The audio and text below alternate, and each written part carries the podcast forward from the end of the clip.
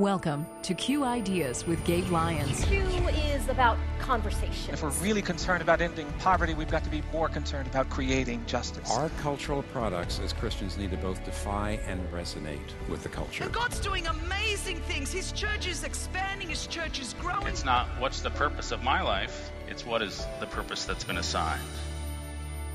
Stay curious. Think well. Advance good.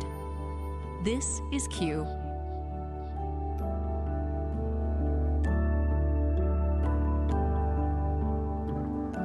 Scholarship on the state of Christianity in the West, whether it's from theologians or social scientists or historians, is uniform in its assertion that historic forms of Christianity are in decline. But the reality of the decline cannot be in doubt. And so it's important that we understand that this is not simply some historical anomaly. It is, for the foreseeable future, a settled fact. And while this means many things, one of the things that it means is that even though our neighbors are still wandering, they are not looking for us. And this leads me to the third reason I find it painful. And it's perhaps the most important. And it's that we're not looking for them. Welcome to Q Ideas with Gabe Lyons for this weekend on Faith Radio. I'm Paul Perreault. We live in a time of much economic, cultural, and moral chaos. Just following the news, it's just one crisis following another, it seems. So how should we, both as Christians individually, as well as the church corporately, respond? I'm sure you already know this, but what if I were to tell you that this isn't the church's first rodeo in dealing with chaotic times? And historically, the church has dealt with these times in 6 distinct ways. Gabe, over the next several weeks, we want to hone in on these practices. Tell us about it. Occasionally, we decide to take a little bit of a deeper dive beyond just hearing a talk into the subject matter that's engaged in that talk. And we commission talks that we think are critical for us to hear. If you've been around Q, you know that part of what we're constantly assessing is what is the cultural moment we're living in, and what does it mean for us to be faithful and how we respond to that. And so that applies to several different things we've talked about over the years at Q. The first being understanding the dynamic of the 7 channels of cultural influence that every Christian, not just pastors, are called to be on mission, that we're to be spreading the love of Jesus into every area of culture. And that's not just supposed to be in word, but in the kind of culture we're creating, the kind of things we're cultivating, the kind of virtue that we're trying to promote. The 7 channels of culture have given us a nomenclature to use that helps every Christian kind of place themselves in the world and understand how God might want to use them as part of his mission to renew the world. You know, we also talk a lot about current issues. We think Christians should be the most informed, knowledgeable in understanding the current questions that your neighbors are asking, that your friends are talking about, that your colleagues are dealing with, that those of you as parents are trying to work through with your children. And so a lot of our work and the books that I've written have worked on this entire concept of what does it mean for us to engage current issues, to be faithful in the midst of that. And so the conversation we're embarking on today takes all of this one step deeper to say, what does it mean for the church to be faithful in the midst of a cultural moment where we're experiencing a lot of change? We believe the church is called to be a counterculture for the common good. Well, what does it mean to live out a countercultural faith? And certainly there has to be rooting to this that goes far beyond just our current moment. And so that's where we're going to go. We're going to go into history. We're going to understand historically how the church has remained faithful no matter what kind of culture it lived in, whether it was a modernist, contemporary culture, or pre-modern and ancient culture. What are the practices that are consistent? And I couldn't be more thrilled about the person who is helping us do this. This is Dr. Greg Thompson, who will be delivering portions of this talk, and then he and I in studio are having this conversation where together we're going to unpack this. And Greg Thompson has worked for a number of years in both faith-based and community development organizations, so he understands kind of the two sides of this coin.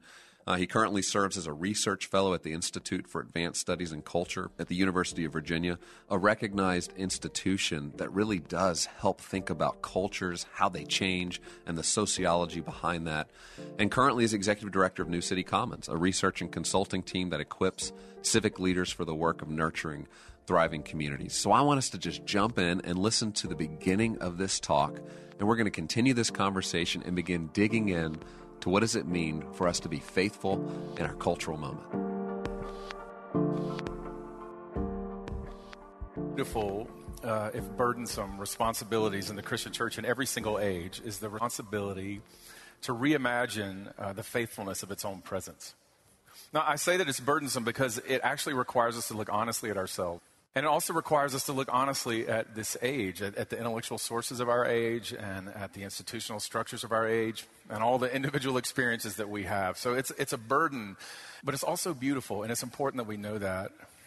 Because in understanding ourselves, we get to learn again what God has made of us and what he has yet to make of us.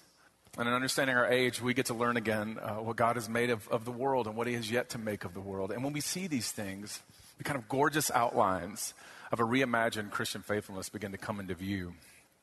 And what I want to do is I want to step into this burdensome and beautiful work of reimagining faithful Christian presence in our own time. And I want to ask you to join with me, and here's how. I want you to imagine a woman. Let's say she lived sometime between the 2nd century and the 16th century. And let's say she lives somewhere, generally speaking, in the region of the Mediterranean. Now I want you to imagine that she is, out of some terrible necessity, obliged to make her way on a journey across the remoteness of that world. As she steps onto her path and she bends her long and lonely course towards whatever town or village or city held her hopes, in all likelihood, she spent her days scanning the horizon for one thing. And do you know what it is? A church. See, sometimes these churches were huge cathedrals. They were rising up in stone and they were filled with light. Sometimes they were small little parishes tucked away and roads that some of you have seen and filled with intimacy and warmth. And sometimes they were monasteries.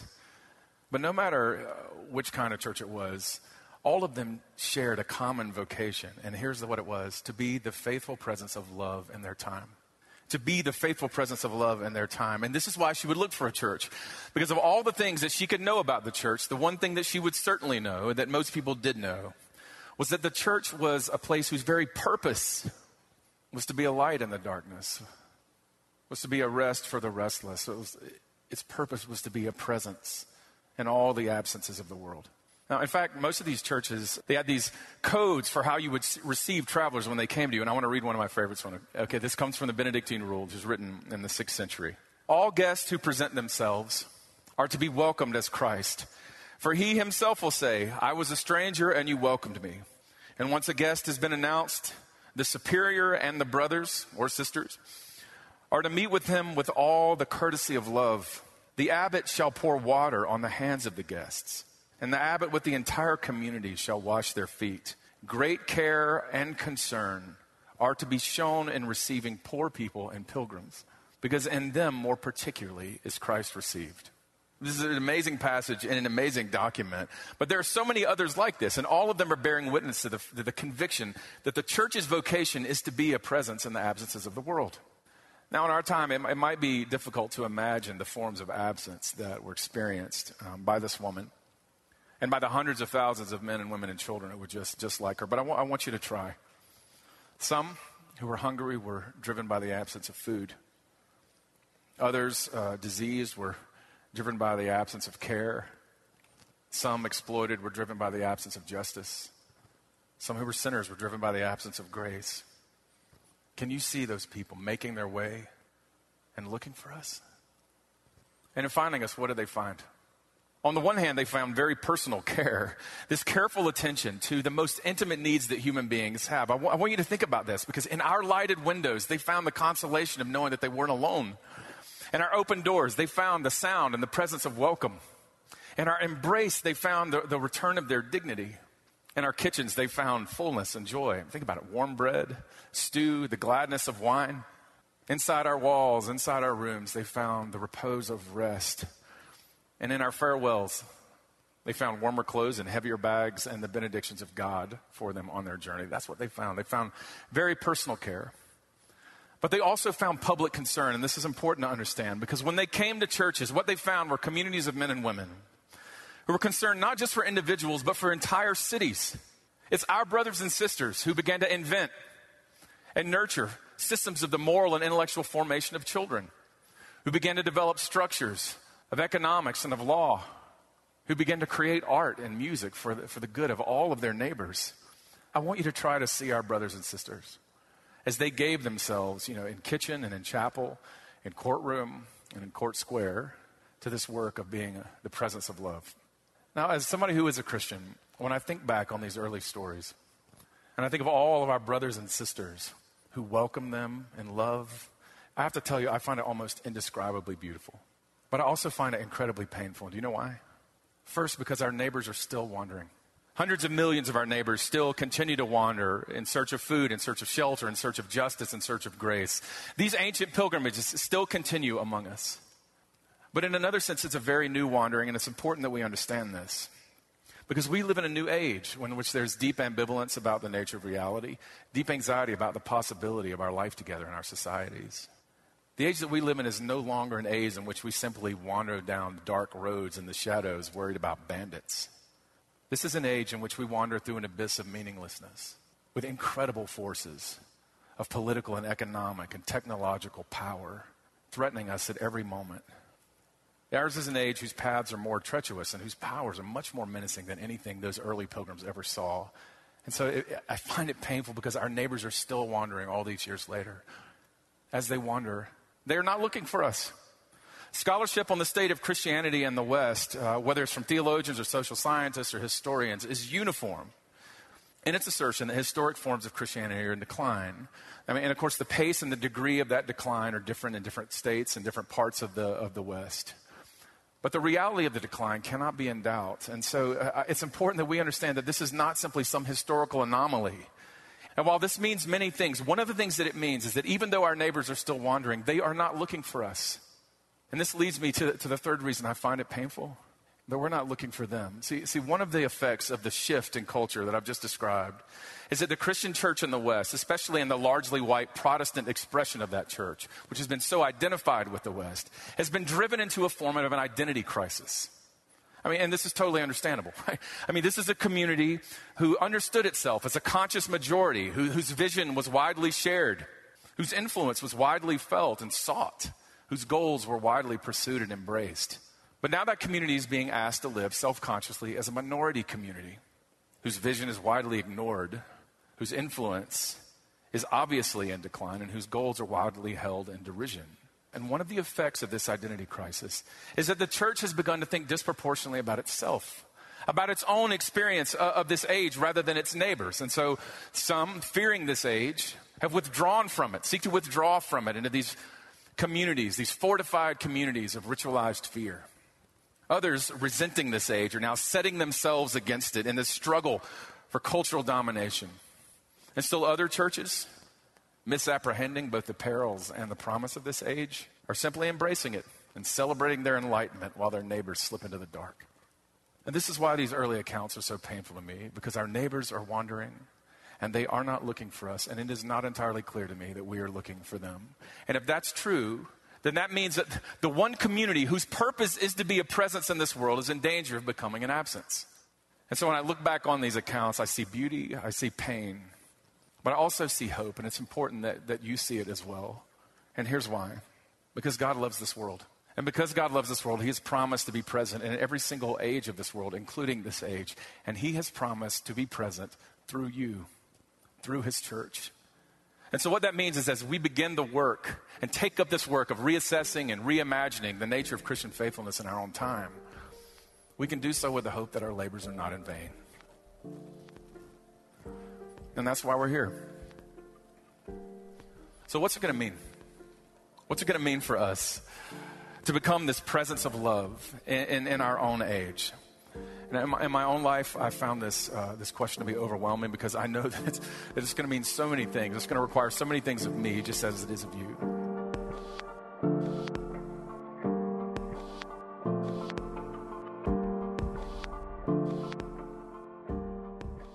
Greg, this was a powerful talk. Just right from the top. I love how you just took us back to history. And really, my imagination was fired trying to reimagine the moment and reimagine the woman who's in search of something and wandering. And you really took us down a lot of paths that I want to get into with you. But first of all, just welcome. Thank you for being with us for this. I'm so happy to be here and to continue talking about these things we've been talking about for a long time. And I've learned so much from you and your approach and how you're thinking about things. Safe to say you've mentored me and helped me and form my imagination about the future, about what it means to be faithful. And so I think it's exciting for all of us to just get to engage this at a deeper level and just pause and take a few moments to dig in to what you're uncovering here. And the first thing I just want to point out is you use some new language that people just aren't used to thinking about when it comes to the church, you know, the idea of being a faithful presence, the idea of the absence in the presence, you know, and trying to like get our head around beauty and burdens around what it means to be a Christian. And I love that because it starts to open up for people maybe a new realm of thinking about all of this that they're not used to hearing. And I think that's going to be fun. Well, thanks. You know, I mean, I think a lot of this comes, Gabe, from the fact that everything that we're doing and thinking together is built around the incarnate Jesus who made his life present in the world and came so that the world would have a life. So everything we're doing is basically an extended meditation on what it means to follow him. You use this phrase that I love, and we'll come back to this a lot, but that we're called as a church to be a faithful presence of love. What does that mean to you, the idea of a faithful presence of love in our time? Everybody's trying to ask, what does it mean to live in the world well? What does it mean to love our neighbors, to give ourselves for their good? And so when I talk about being a faithful presence, I mean, the faithful part is living out this expression as Orthodox Christians following Jesus in the world. That's the faithful part. We want to cling to what is true, what the church confesses. But we want to do that as a presence. Like we want to be present in the world with our neighbors, for our neighbors, and holding those two things together.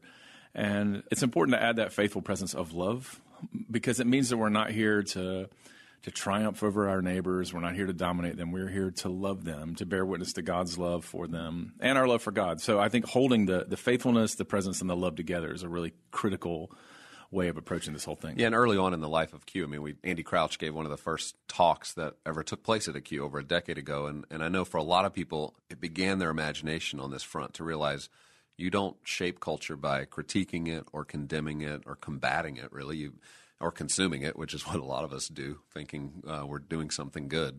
The reality is you're going to have to create culture, and this follows along that path of thinking, is that what is the kind of culture we want to create? Is it one of based on fear about the world that's changing, or is it one that wants to offer something to this world that's beautiful? And I want us to just jump into the illustration you used, though, because that captures my imagination. I'm sure for many listeners it captured theirs too, thinking about the Benedictine rule and how this took place where they would welcome travelers. Will you just describe a little more color to that picture of what this might have looked like? Well, it's a wonderful and fascinating story. So imagine, I'm going to take you back a little further.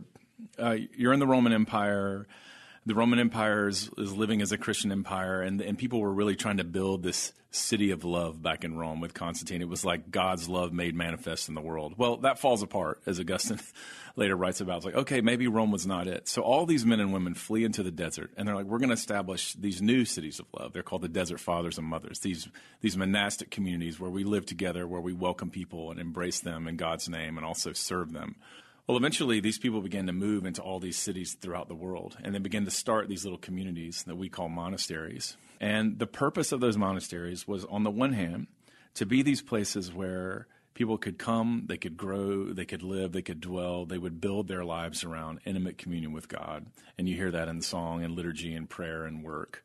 But at the same time, they were trying to not just be these little walled-off communities. They were building the infrastructure of their cities. They were creating new economic systems. They were building school systems. They were starting hospitals. So this idea was, if you were just out living in, you know, the Middle Ages in some village, you knew that there was a group of people that existed there, and their whole purpose was to love God and to love you. Yeah, they were bringing life to their city and to their community and blessing them. And it was a huge part of just the functional way that everything would operate within a within a city. But I love this idea of how they were called to welcome a stranger, that this was just part of the practice. That was it the porter? Yeah, the porter. That's right. Tell us about the porter. Yeah, so the porter is one of the brothers or sisters who lives in the monastery, and their whole job was to be a person in the community that was looking out for the stranger outside.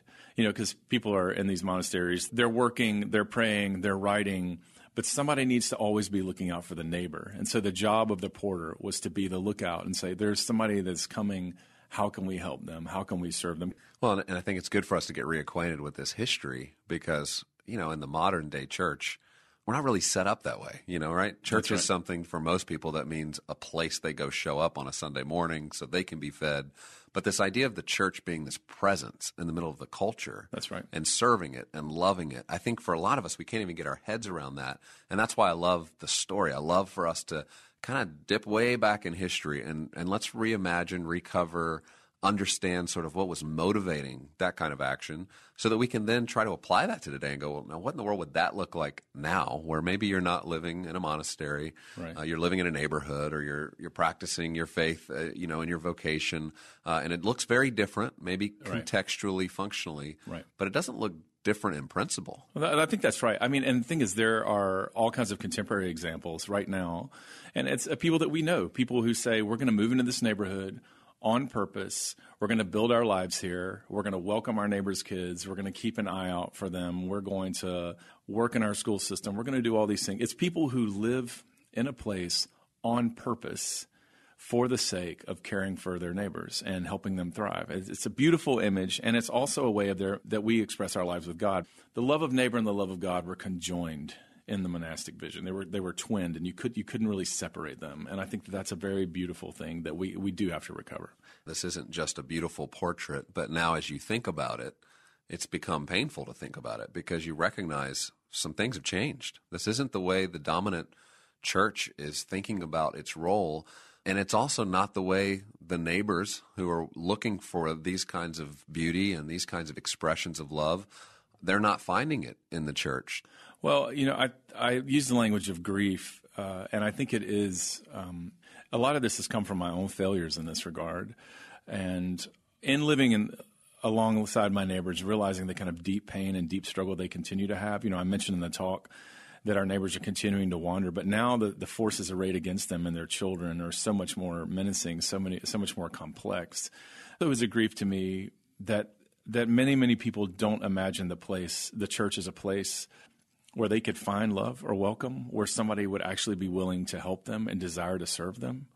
And that is something that I deeply am deeply interested in seeing change. And I will say that personally, for a long time, I don't think I was actually looking for my neighbors. I was so self-absorbed, so anxious about what it meant to be a Christian and how to survive, that the idea that my neighbors were out there laboring for their own survival and that my job was to labor with and for them on their behalf. That was a huge turning point for me that I really learned from these early Christian communities and, frankly, from some of the minority Christian communities that exist today, where I really learned that.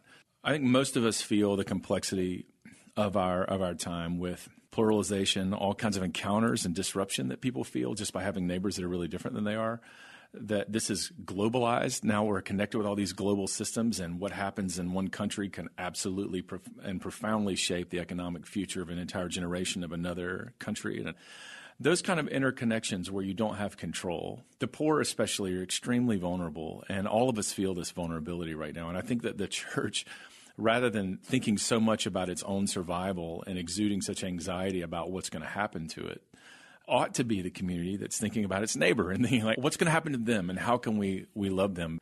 You're talking about you and I going through this process. One of the humiliations for me is there's something embarrassing about basically having to learn what faithful Christians have been doing for like a really long time, and it's just occurring to some of us, right? Right. And I think that if we can acknowledge that not all the criticisms of the faith community are just ideologically motivated. A lot of them are real and true. We can inhabit images like this and stories like this with our neighbors. We can reimagine the role of faith communities altogether.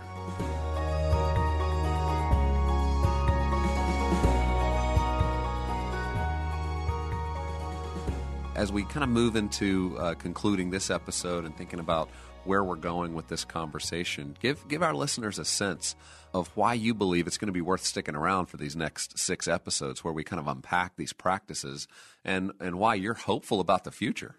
Well, that's a great question, and it basically comes down to this for me. Jesus Christ is present in the world in this age. He's not asking us to go do something new. We are following him into an age that he loves. So I have utter hope about the capacity of the church to love God and love its neighbor, because Christ is our life and he is here. And so I think everything that we're doing is predicated upon the fact that Jesus is present and is not absent. And there's not one place in any city of this world where he isn't there in love. And so that means that we're not making this up. We're discerning a path that's been set before us. And that is extremely exciting to me.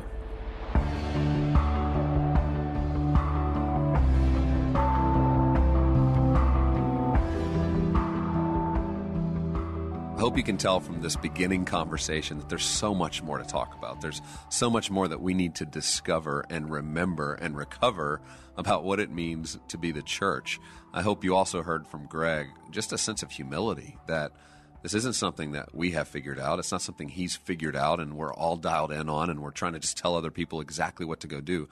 But it's saying, no, this is an important conversation together we've got to work through as Christians, as those who care about our culture, care about faithfulness, but must always guard against a reaction of fear to the change that's in front of us, and instead must respond with hope and joy and recognizing that God's still at work in this world and he's actually counting on his church to lead forward. But how will we do that? Well, on these next episodes, we're going to go into 6 different practices that the church always comes back to. And for some of you, it's going to be the first time you've even considered that this was a practice of the church. This is the way the church has always existed and always tried to practice faithfulness. That's right, Gabe. And again, we'll continue the series next week here on Q Ideas with Gabe Lyons. The 6 practices of the church, really is a foundational series of talks to the Q community. And maybe as you listen, you want to bring others into the conversation, maybe some friends or members at your church. Well, recently, Q Ideas launched a new platform called Q Media. It's a curated place where you can not only watch past Q Talks, but listen to podcasts, see documentaries, and more. Plus, as you listen to the talks by yourself or with others, there's discussion questions where you can think well through what you've heard. To learn more about Q Media and to get registered, visit qideas.org. I'm Paul Perreault. Hope you join us next time for more of Greg Thompson's series on the 6 practices of the church. On behalf of Gabe and the Q team, thanks for listening to Q Ideas with Gabe Lyons. Have a great week.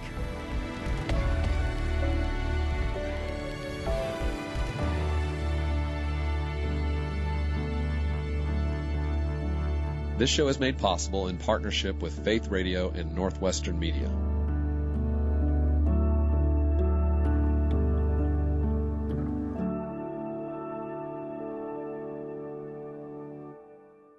Thank you for listening to the Q Ideas with Gabe Lyons podcast. These conversations are available because of listener support. You can make your gift now at myfaithradio.com.